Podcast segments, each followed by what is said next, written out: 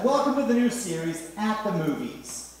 Uh, this is the, you're experiencing something that is brand new for real life. This is the first time we've ever repeated a sermon series. We did this last summer, and we had so much fun. I got such a positive response from it that decided to do it again. We might just make this an August summer tradition. Is at the movies. And so in this series, we take four weeks and look at look at four of the summer's biggest blockbusters. So, so for this series, we're going to be looking at today, we're going to be looking at Endgame, and then Captain Marvel next week, Toy Story 4, and then The Lion King. That's right. And, um, and so why, why spend a month talking about movies? Like, this is church, should we be talking about the Bible and all of that? Well, see, the thing about movies, why are we talking about movies? Well, one, yes, I love movies and pop culture. Um, yes, it's a great excuse to go to movies and call it sermon prep. But most importantly, I think great movies are great not because they're great entertainment, not because they're great escapism or have great CGI. Great movies are great because they touch on deep, timeless truths that resonate with our heart and soul. That's really what makes storytelling great. And in these movies, you can learn a lot from a movie. And that's why we're talking about them for the next few weeks. And they are fun and they are wonderful, but you can learn a lot from a movie. So, today we're kicking off with the biggest movie ever Avengers Endgame. It just recently passed, it passed um, Avatar as the highest grossing movie of all time. 2.8 billion worldwide. It is now the number one movie of all time. Crazy. But see, it's not just about money. This is an incredible movie because it was the culmination of 21 movies over 11 years. It had 59 returning characters. And in the final battle scene, there were 36 superheroes all in one scene. Remember in the first Avengers when we thought it was awesome that there were like six superheroes in one movie? 36 all in one battle scene. And it was awesome, and the Russo brothers did this beautifully. It was an incredible movie. It was emotional and exhilarating and epic. Wonderful storytelling a wonderful wrap up to the first three phases of the, the MCU. So, so here, let's watch the original trailer to remind us what it was like. So go back to January, December, so, and, and imagine what it was like to watch this for the first time. Now, before I continue, I just want to say, spoiler alert. I am about to spoil this entire movie. Everything. Now, but this thing came out in April. If you have not seen it yet, you deserve to get it spoiled or you don't care. Okay? so let's just be honest. Spoiler alert, you're about to, if you, if you did not see it, you're about to learn everything that was important about Avengers Endgame. Here we go. So, there are so many incredible moments in this movie. There's Tony Stark's dying message. It'll always be you, Miss Potts. It was Thor killing Cat Thanos out of the blue. What'd you do? I went for the head. It was Cap fighting Cap. This is America's rear end. It is church after all. On your left, and all the portals opening up. and then I love you 3000. Oh, when else have you cried at a superhero movie? And then, of course, the scene I am Iron Man. The line that started it all is beautiful. So many amazing scenes in this movie. But there's, there's one story arc that I want to talk about today. Now, it's not the most important, in fact, it's not even relevant to the main story of the main arc of the story. It was very much a secondary storyline. Uh, but it holds a deep, powerful truth that I want us to hear today. And it's this guy. So, this is Thor, the god of thunder. Uh, he's, he's also, he was also called Fat Thor or Sad Thor uh, or, or the dude, Big Lebowski. Uh, he had a whole lot of names. And now, if you're not familiar with Thor, this is what he, he normally looks like. I know. but he is jacked. Oh, you gotta stop drooling now. Okay? See, he's got muscles in places I didn't even know I had places. Okay? But to understand how he went from one to the other, you have to know a little bit of his story. So, this is how we meet Thor at the beginning of Endgame. Now, it looks like he's about to drop a sick rap album. but no, that's not it. He's taken things pretty hard. It's been pretty rough for Thor. He lost his whole family and his best friend, all dead. His homeworld, Asgard, destroyed. He lost half his, the people of his kingdom to the snap. But most importantly, he feels personally responsible for not killing Thor, which resulted in the destruction of half of all living creatures in the. Oh, sorry. Yeah. Thank you. yeah, yeah, that's, I got way too much movie on my head right now. So he, he failed to kill Thanos, and he feels personally responsible for that. That is all of the weight that he is carrying. And that's a lot to bear. And so, well, the team does kill, they, they find Thanos, they kill Thanos, and but it's too late. The damage has been done. Okay? And then now fast forward five years, and then this is him. This is where he is five years later. He's, he spends his days drinking beer and playing Fortnite with two of his buddies. And that's his whole life. Now, I know Marvel officially has named him Bro Thor, but this isn't Bro Thor. This is depressed Thor. He's experienced immense trauma. He feels guilty, like a failure. He's self medicating with alcohol.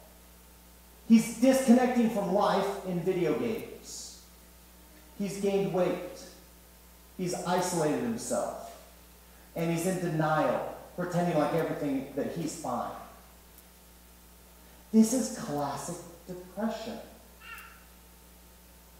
And Thor's not dealing with it well. So the Avengers come up with a plan to go back in time, collect up the Infinity Stones, bring them back as a, as a way to reverse everything that had happened. And Thor's part of it was for him to go back in time to his homeworld Asgard when his mother was still alive.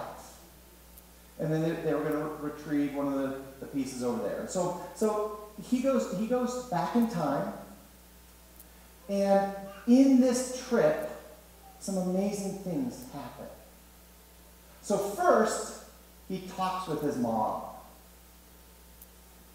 And it was sweet, and it was tender, and it was amazing to watch him just be a kid. And he cried, and his mom held him and told him it was going to be okay.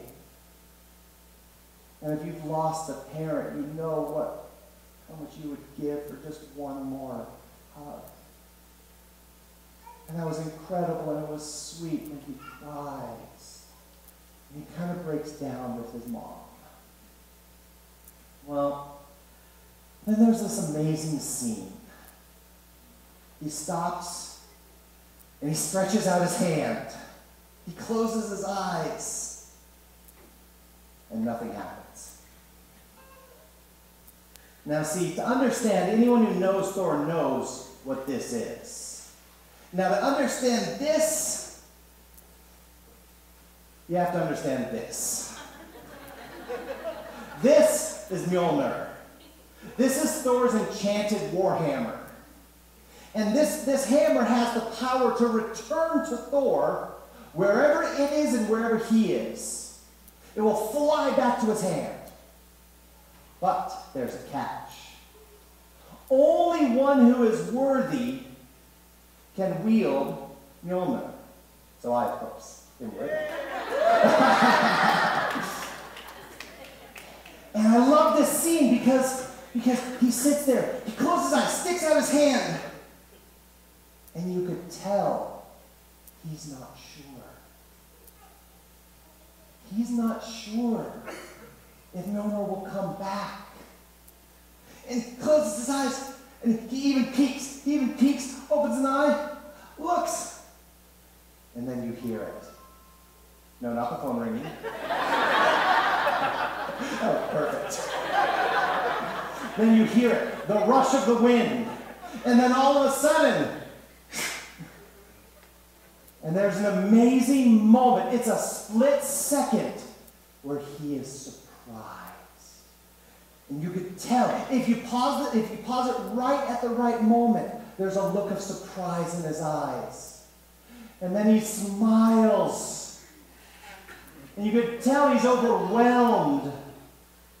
And he turns to his buddy and, and with a smile, almost practically crying, he says, I'm still worthy. And then they go on, they beat Thanos, and all is well. Well, I know Thor's not the only one around here who struggled with feeling worthy. I know I struggle with that. And I know some of you do too struggle with failure, struggle with, with feelings of not measuring up, and maybe even with depression. Maybe you've gained a lot of weight. I'm kind of 20 year old Greg in a fat suit right now. I'm hoping to be a little less of a fat suit as I'm going. Or maybe you've tried to numb yourself with drinking, with video games, with shopping, whatever your self medication of choice is. Maybe you've shut yourself off from others, you've stopped doing the things that you used to enjoy doing. I think we've all had days where we felt overwhelmed, where we felt like a failure we're down on life, and maybe even you begin to wonder if it would be better if you weren't around. Those are dark days and dark nights. And we've all had moments like that, a day like that, or a couple days, but depression is something different. Uh, psychologists like to talk about depression characterized by two things. It's a pervasive and a sustained change in mood. It's pervasive in that it colors your whole life work, at home, by yourself. And then it's sustained because it's there when you wake up in the morning and there when you go to bed at night. And it lasts for weeks, even months. Depression is not a lack of faith. It's not a weakness. It's a real mental health condition. And if you've ever found yourself feeling it, or you're in it right now, reach out for help. And some of you, some of you might even be on medication right now to help you with your depression because there's a biochemical component to it. And, and if that's you, keep taking your medication. It's not a sign of weakness. It's not a sign of, of a bad faith or that you're a failure of a person. It just means that something was a little off biochemically, and, and there's some medications out there that can help. You don't need to pray more or try harder if you suffer with depression. And in talking with some folks who have, that I know there are good days and there are bad days. And that's okay as well. And if any of this describes you, I want you to know you are not alone. You are not alone here in the River Life family. And you are not alone in Scripture either. Because did you know that even in the Bible, there are people who struggle with depression? Now, the Bible doesn't use the word depression, with the exception of a few translations. But the Bible is filled with godly men and women who undergo periods and bouts of depression. You might run across words like downcast, brokenhearted, troubled, miserable, despairing, or mourning. Those are all words that are part of this, this group, this thought group called depression that we see. Those are all words we see in Scripture. And if you're here today and you've felt some of those, you are not alone. You are not broken. You are not, there's something that isn't wrong with you. You're among good company. Now, today we're going to look at one of those guys. One of those guys who dealt with some depression. His name is Elijah the prophet. He's out of the Old Testament book of First Kings, is where you can find his story. Uh, he lived around 850 BC, about 800, 850 is about where when he was around. And he was the greatest religious figure of his time. He was honored and respected. In fact, one of his biggest miracles, one of his most amazing miracles, is when he defeated nearly him versus nearly a thousand prophets of foreign gods, Baal and Asherah. He literally prayed fire from heaven down. He prayed rain to stop a drought. He had such faith and such a connection with God he was able to do powerful things. Well, after the, the situation with the, the prophets of Baal and Asherah, the king and the queen of the time put a kill order out on it. They, they were so offended, they said, He's dead. I want him dead. I want his family dead. I want his pets dead. I want everything dead. So he ran. Because these were the most powerful people in the land. He ran. He got out of Dodge. And he fled, and that's where we pick up the story. Elijah was afraid and ran for his life. When he came to Beersheba in Judah, he left his servant there while he himself went a day's journey into the wilderness.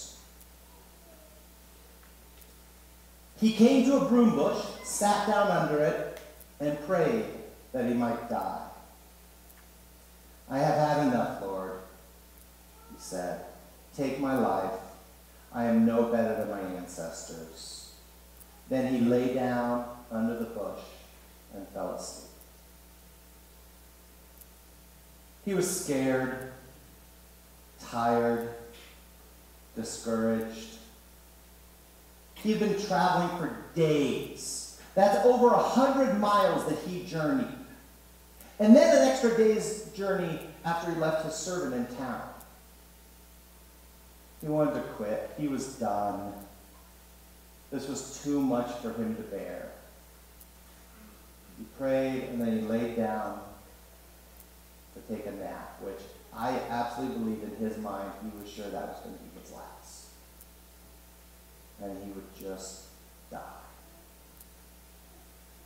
Well, God had other plans. God met him there in his depression. Here's what happens next. All at once, an angel touched him and said, Get up and eat. He looked around, and there by his head was some bread baked over hot coals and a jar of water. He ate and drank and then lay down again. I love that the first thing God did for Elijah was have something to eat. Eat something. So you know your mom was right all along. Here, eat something. And then gave him some water and let him take another nap. The story continues. The angel of the Lord came back a second time and touched him and said, Get up and eat, for the journey is too much for you. So he got up and ate and drank. Now, this is a fascinating statement. The journey is too much for you. Now, God was preparing him for something big in the future. God had a big journey for him, an important one. But I also think God wasn't just talking about the future. I think he was talking about the past. And you can almost hear him say, This journey you've been on, it's too much for you. Will you let me come alongside you? Will you do this with me when you are at your lowest? The journey is just too much for us sometimes. Maybe you felt that. Maybe you're feeling that today. The journey is too much. My work life is too much. My marriage is too much. My kids are way too much. Maybe you felt that. And God is giving you the same invitation. Let me come alongside you so you are not doing this alone. Now, God introduces him to what this next journey will be. Strengthened by that food, he traveled 40 days and 40 nights until he reached Horeb, the mountain of God. There, he went into a cave and spent the night. Okay, now, I know this sounds like just a normal road trip, but this is no ordinary mountain. This is no little Buck Hill or Mount Rushmore. No, no, no. This is Horeb. Now, you might recognize it as a different name Mount Sinai. This is where God met Moses gave him the Ten Commandments, gave him the law, and initiated the covenant relationship with Israel as God's chosen people. That's why this is called the Mountain of God. That was Horeb. It is probably the single most important mountain of its time. And God said, I want you to go there for 40 days and 40 nights. And he did. And he went there. And then he slept in a cave, which is kind of where you'd sleep. And then something amazing happened after that. God personally met him there at Mount Horeb.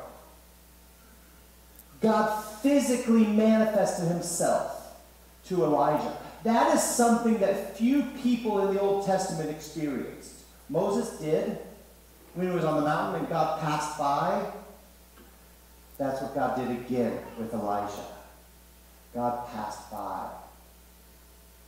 God gave him his real presence. He reminded him that God is always there by being physically, visibly there. That was an amazing gift that he gave Elijah.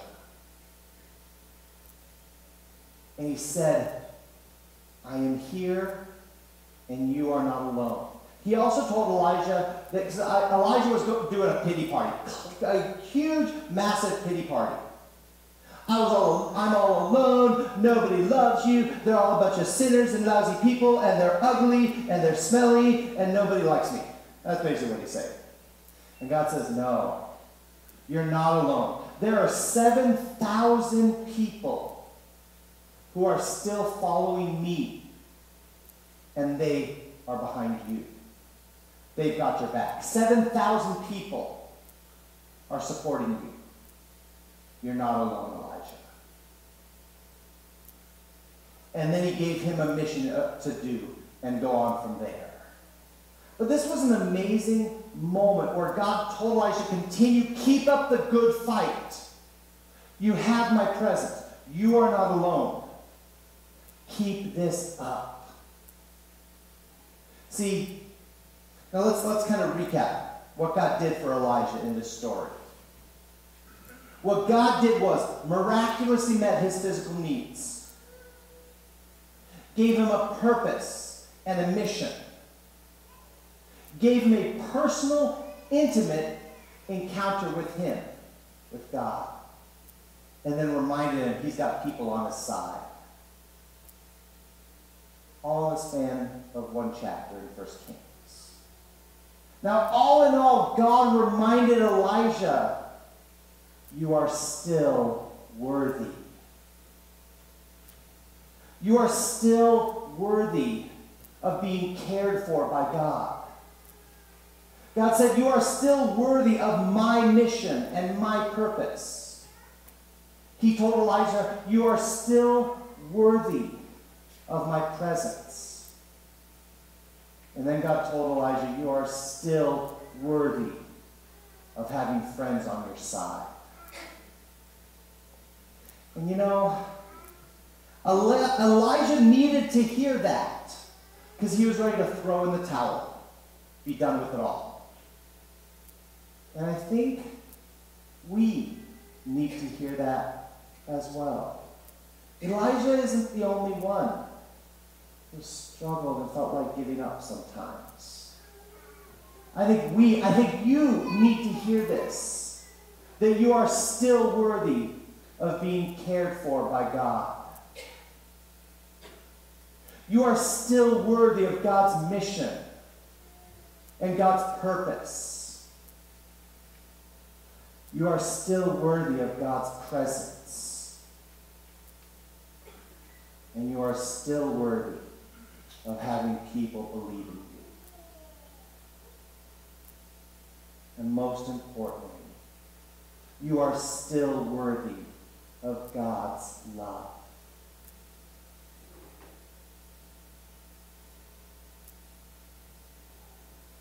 There's one thing you need to hear today. You are still worthy of God's love. That might be the single reason you are here today. That is why God brought you to church, to hear this. You are still worthy of God's love.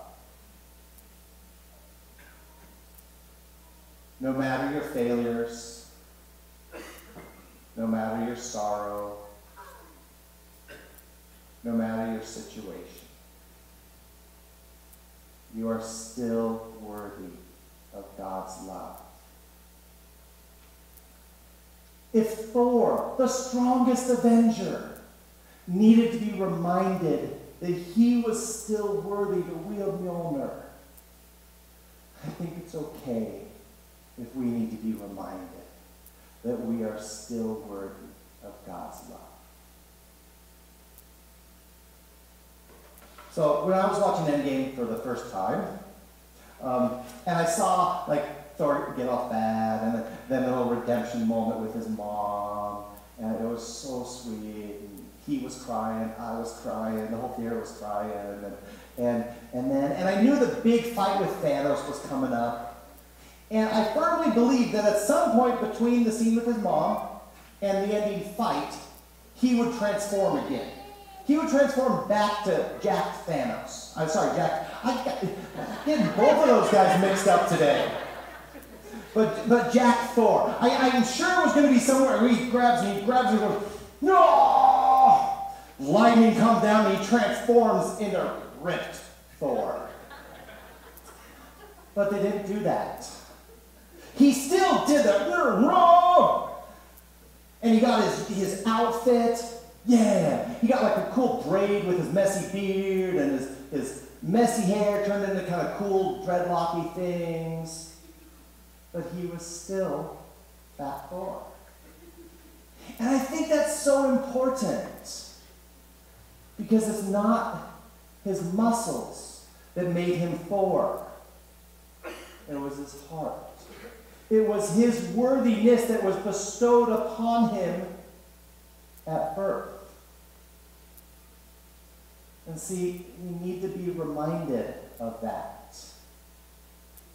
All of us, whether, whether you've gained a few pounds over the years, whether you feel like a failure, you feel like you've let down anybody in your life. And maybe if you suffer from depression, whether you're getting some help for it or you're not and you're too afraid to reach out. This is a reminder for all of us. This is a reminder to the tired, to the lonely, to the rejected. It is a reminder that you are still worthy of God's love. You are worthy of God's love because He created you. And you are worthy of a relationship with Him because Jesus Christ died for your sins so that you could have a relationship with God. You are not worthy by anything you do. You are not worthy by anything you look like. Thank goodness. You are worthy because God created you and Jesus Christ died for you. And you are worthy of God's love. So as, as we wrap up here and, and we're going to do our, our final song, um, so I'm going to do something to help us remember this and to help you remember this. It's a little silly and it's a little cheesy, but hey, why not? So during our, our, our next song, I'm going to be down, down on the floor there with Mjolnir. And if you feel like you need a reminder that you are still worthy of the love of God, come on down, and I will hand you the hammer. because you are still worthy. I told you it was cheesy.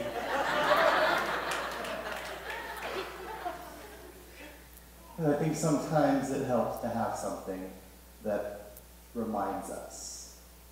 Um, this was a challenging sermon to put together because there were a lot of times I cried during it. In fact, I even prepped myself just in case. So I've had moments where I haven't felt worthy and felt like a failure. And as silly as it was when this arrived from Amazon, I liked it. So, if during, during the next song, if you, if you need a reminder today that you are still worthy of God's love, come on down front. You can hold the hammer. You can wield the Mjolnir, and I'll look you in the eyes and remind you of the deep, timeless truths that Thor learned and that we you are still worthy of God's love. Join me in prayer.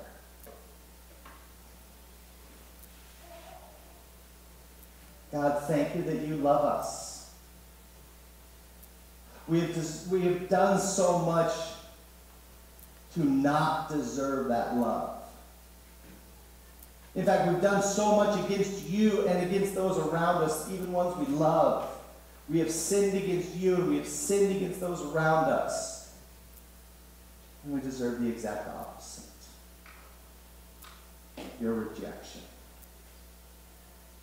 But thank you that you don't give us what we deserve. Thank you that you don't treat us by what we do or what we look like or how we feel. God, you love us because you created us. You love us because you want a relationship with us. And you love us because you want to spend an eternity with us. Thank you. Thank you, God, that we are still worthy of your love. Not because of us, but because of you. So I pray that today we can just sit in that love. Not try to understand it, not try to deny it, not try to rationalize it away, but just sit in your presence, in your love, in the power and the presence of the Holy Spirit, and let us soak in that with you today. I thank you that you love us. Not for anything that we do, but exactly for who we are. In the name of Jesus Christ, the one who died and saved us from our sins. In his name I pray.